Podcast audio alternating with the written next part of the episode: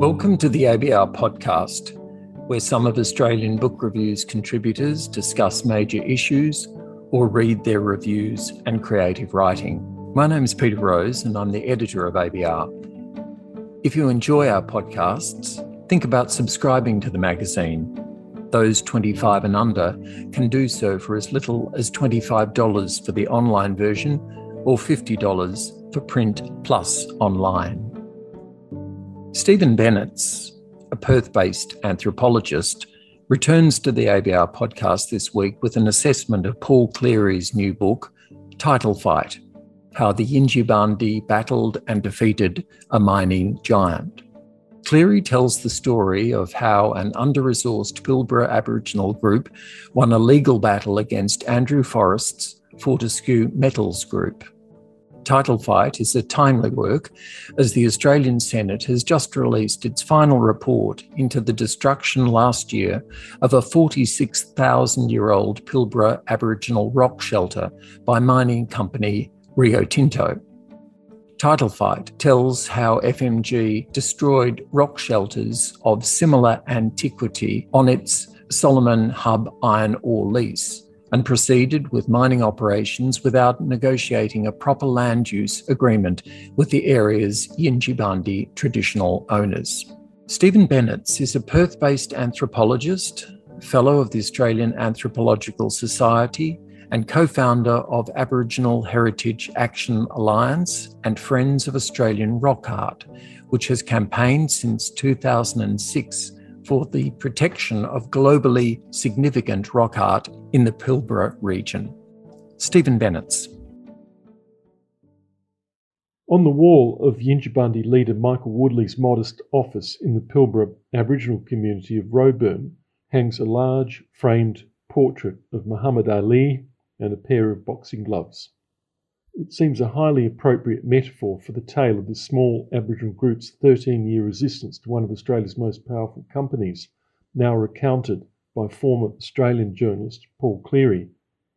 Title Fight highlights the unequal relationship between Western Australia's under resourced Aboriginal groups and multinational giants like FMG that seek to exploit the state's vastly profitable mineral resources often using processes that conflict with the principles of free, prior, and informed consent, protection of Indigenous cultural heritage, and the right to fair and equitable compensation, which are clearly articulated in the UN Declaration on the Rights of Indigenous Peoples, signed by the Australian Government in 2009.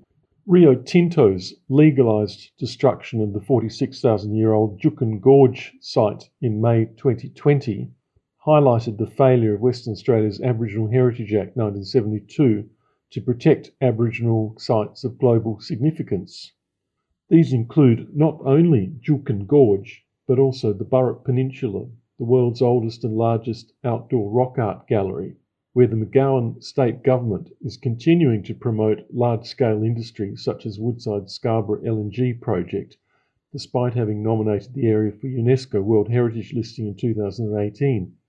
Commonwealth heritage legislation has proved similarly toothless, with 100% of federally determined protection applications between 2007 and 2013 failing.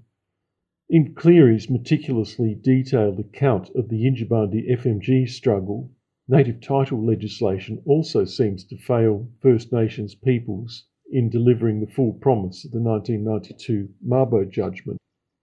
After discovering the huge 1.7 billion tonne Solomon iron ore deposit in Yindjibarndi country in 2007, FMG began negotiating with the Yindjibarndi Aboriginal Corporation, YAC, as mandated under the Native Title Act 1993.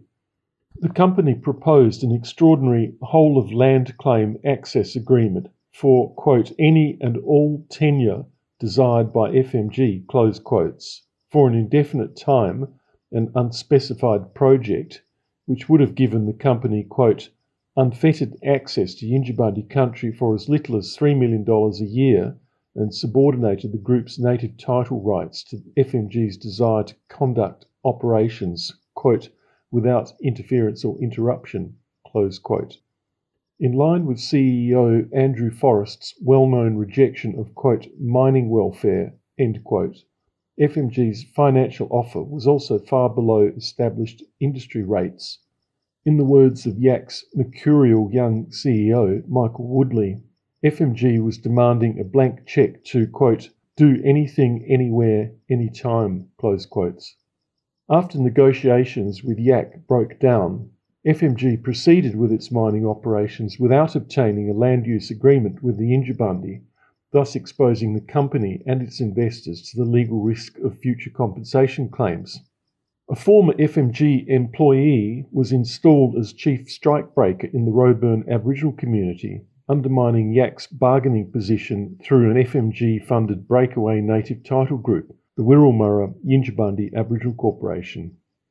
Exploiting weaknesses inherent in Western Australia's highly privatised Aboriginal heritage consultancy industry, FMG was able to shop around for heritage reports that suited its own agenda.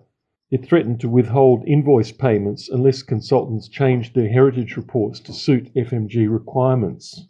My anthropologist colleague, Brad Goode, was sent packing after he refused to comply.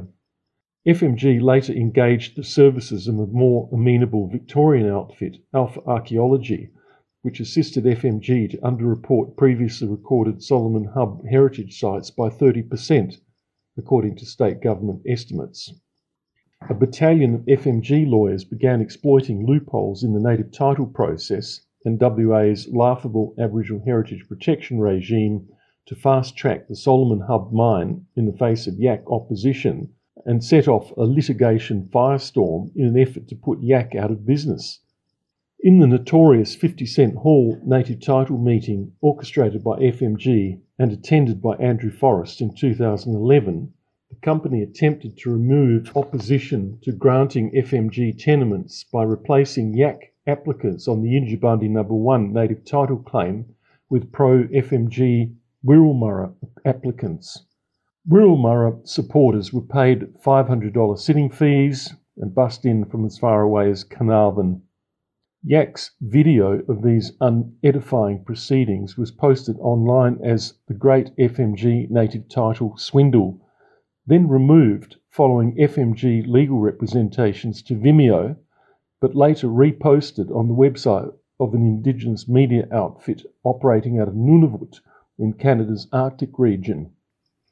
In what Cleary describes as probably, quote, one of the most audacious exercises of orchestration and manipulation ever undertaken by a major listed Australian company, close quotes, FMG in 2015 created a second Aboriginal corporation and organised another sham native title meeting in an attempt to stop YAC from proceeding with its native title claim for exclusive possession and compensation over the Solomon Hub mine.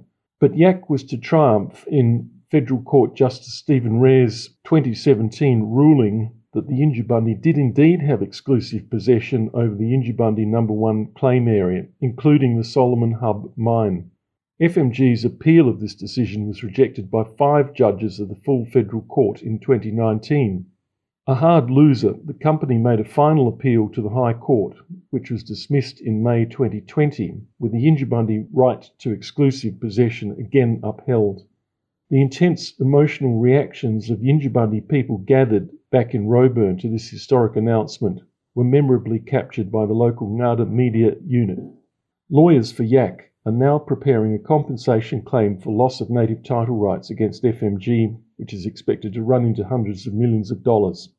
But this stunning moral and legal vindication has come at enormous cost to a community still split by FMG's divide and rule tactics. The massive profits from FMG's dramatic break into the Pilbara iron ore market have not only made Andrew Forrest the richest man in Australia and second richest person after Gina Rinehart, but have also supercharged a veritable philanthropic bonanza. About half of the Forrest family's income of $4.52 billion has been channeled through its Minderoo Foundation into a wide range of philanthropic initiatives. Cleary acknowledges FMG's Indigenous employment initiatives but highlights the contradiction between Forrest's high profile advocacy of human rights issues like anti slavery and his company's clear disregard in its dealings with the Yindjibarndi and other Pilbara Aboriginal groups for human rights principles enunciated in the UN Declaration on the Rights of Indigenous Peoples. Forrest's 2020 ABC Boyer lecture series perhaps represents an apotheosis in terms of his influence in the Australian public sphere and contrasts with the significant reputational damage suffered by a number of key facilitators of FMG's aggressive but failed strategy to smash Yindjibarndi resistance. Solicitor Ron Bauer had acted for Wirral in the notorious 50 Cent Hall meeting, but in 2017 was found by the Legal Profession Complaints Committee, quote, to have engaged in consistent and substantial misleading conduct, close quote, and was suspended from practicing. He lost his appeal against the ruling in 2018. Alpha Archaeology had facilitated FMG's Solomon Hub development by recommending that no further archaeological work be done on 14 of 24 previously recorded sites, quote, contrary to the recommendations of earlier surveys which indicated that such work was warranted because of the site's significance, close quote. A list of accreditations from numerous professional heritage bodies was subsequently removed from the company's website while FMG's point man in Roebourne, a former hero of WA's Aboriginal land rights movement, is now widely regarded as a pariah by his former associates. The publication of Cleary's extraordinary tale of First Nations resistance to Australian corporate bastardry coincides with widespread opposition by Western Australian Aboriginal groups and professional associations to the McGowan government's current Aboriginal Cultural Heritage Bill. Recently retired Aboriginal Affairs Minister and recently appointed Rio Tinto and Woodside board member Ben Wyatt intended this legislation to supersede WA's Aboriginal Heritage Act 1972. Yet in September 2021, a group of senior Aboriginal leaders submitted an urgent request to the UN Committee on the Elimination of Racial Discrimination to review the bill arguing that it falls short of the principles of protection for Indigenous cultural heritage enunciated in the UN Declaration on the Rights of Indigenous Peoples endorsed by the Australian Government. The fight for Aboriginal people's cultural rights in Western Australia continues. Thanks for listening to the ABR podcast. We hope you'll join us again next week. If you enjoyed this episode, why not consider subscribing to ABR? Subscriptions start from just $10 per month for digital. Visit our website for more information. We'd like to thank Jack Callil and Clancy Balin, who edit the podcast, as well as our contributors who take the time to read their articles and creative writing. And if you enjoy listening to the ABR podcast, please consider leaving us a review on iTunes.